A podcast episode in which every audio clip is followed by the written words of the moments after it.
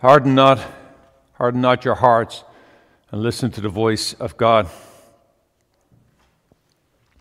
I think many of you know at this point that I was I'm the youngest of 12 children and often my parents got asked the question, well which which of your children did you love the most? And when I was around when they'd ask that I'd I'd stand up being the youngest I was sure to expect my name would be answered. But what they would always answer, uh, my, my father would say, he said, um, whichever one needs it the most.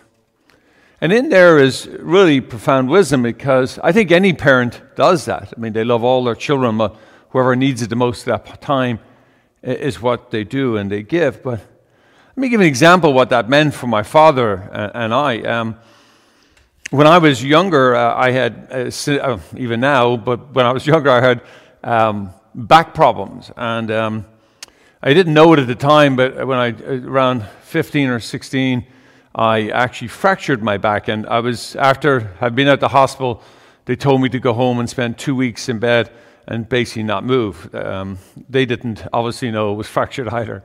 Um, and my father, at the end of every day, would come down to my, to my room and he would spend uh, an hour plus time with me. And what he did was important. He, he didn't come and tell me how silly I was to hurt myself playing rugby. He, he didn't uh, scold me about doing silly things, which I'm sure I did. Um, and he didn't uh, sort of uh, say, oh, it's all going to be all right. Just, just get up and walk. You'll be fine. He didn't. He, he, um, he just sat with me and he would tell stories when, when he was hurt, when he was a young boy. He talked about once when he had a, an accident on the tractor when he was younger. And I remember sharing it at, at his funeral, and my brothers, none of my brothers and sisters knew anything about those stories because they didn't have that same time when I, when I had been sick. I remember it because he, it, was all about presence. He didn't take anything away. He didn't, uh, in a sense, he didn't, like my pain was still there, but I had somebody with me in my pain. Now, my mother did the same thing in a different way. But my point is, th- this is what we call empathy, right? Uh, and, and, empathy can't be faked, right? It, it's not something that can be faked. It, it requires of the person giving it uh, to be vulnerable, to stand with the other person and not make it about them. It's to stand with the other person and just be present to them. That's empathy and requires vulnerability. I, am sure you can think, and, and we, we can sense it. We, we know when somebody is with us w- with true vulnerability.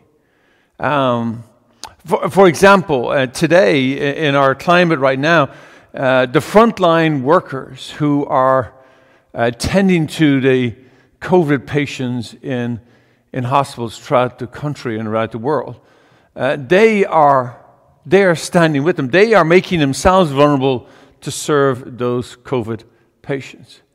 And, um, and even though they sometimes can't do anything about their suffering, they stand with them and are with them. That's empathy.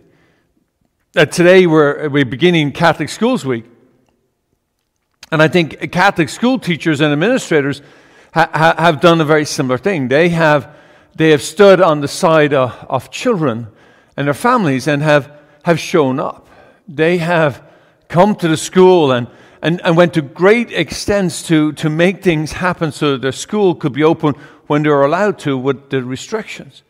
And so the children have been able to continue to learn, uh, whether at home uh, and distance learning or whether uh, in person when they're allowed. And the difference it makes for those children is huge. But, but those teachers and ministers had to stand with them, they had to make themselves vulnerable to do that. It, it's that sense of empathy that is a cornerstone of Jesus' ministry and our discipleship that we're called to, um, to stand with those who are most in need. Um, today's gospel in, comes from Mark's gospel. It's the, It's actually the very beginning of Mark's gospel and the beginning of Jesus' ministry. And this is his first miracle. And if you look at this, it's, uh, and it's extraordinary what he does. He goes into Capernaum, into the synagogue, which of course is the center of, of religious authority. And he, what does he do? He stands with the one who is most vulnerable. He stands with the one who is most in need. And they call this like he was possessed by demons. Like we might just call that uh, he was sick. Like we wouldn't necessarily use those terms, but it, it was a cover all to cover a multitude of sickness. And, and what Jesus does is uh, he calls out that demon. See, even the demon knew who Jesus was because it, it was so evident to those who wanted to know. And clearly, the religious leaders did not want to know. They did not want to disturb the status quo. But Jesus comes, and, and this is consistent uh, throughout the Gospels. Jesus always comes and stands with the, the wounded, the broken, the, those in need, those who are what we call sinners, right? The, the widows, the, the children, all those who are considered to be in need. Um, and that is a model for us as disciples, that we're called to stand with those who are most in need. Uh, Pope Francis ha- has, has said this over and over again that, that we need to be a church who stands uh, with those most in need. He calls it to go out to the existential peripheries where people are most in need. We're called to be a field hospital, that, that we reach out to those who are wounded and hurt. Um, and that's what we're called to as disciples. Um, today, uh, we celebrate uh, the annual Diocesan Pledge Sunday. I know that's a strange term to use, celebrate, but in fact, we do celebrate. Because what we have been doing as a diocese, as a church, local church, is something to celebrate. Because what we've been doing as a diocese, we've been doing this for 40 years, although uh, uh, uh we here at St. Simon's have been doing it for 65 years as a, as a parish, um, because we were with the Archdiocese before that. But in, in doing so, in this 40 years as diocese, what we have been doing is we have been journeying together to those who are most in need, whether they're inside our own community here at St. Simon's or throughout the different other communities, the 54 communities of the Diocese of San Jose. We have journeyed together, and that is something worth celebrating.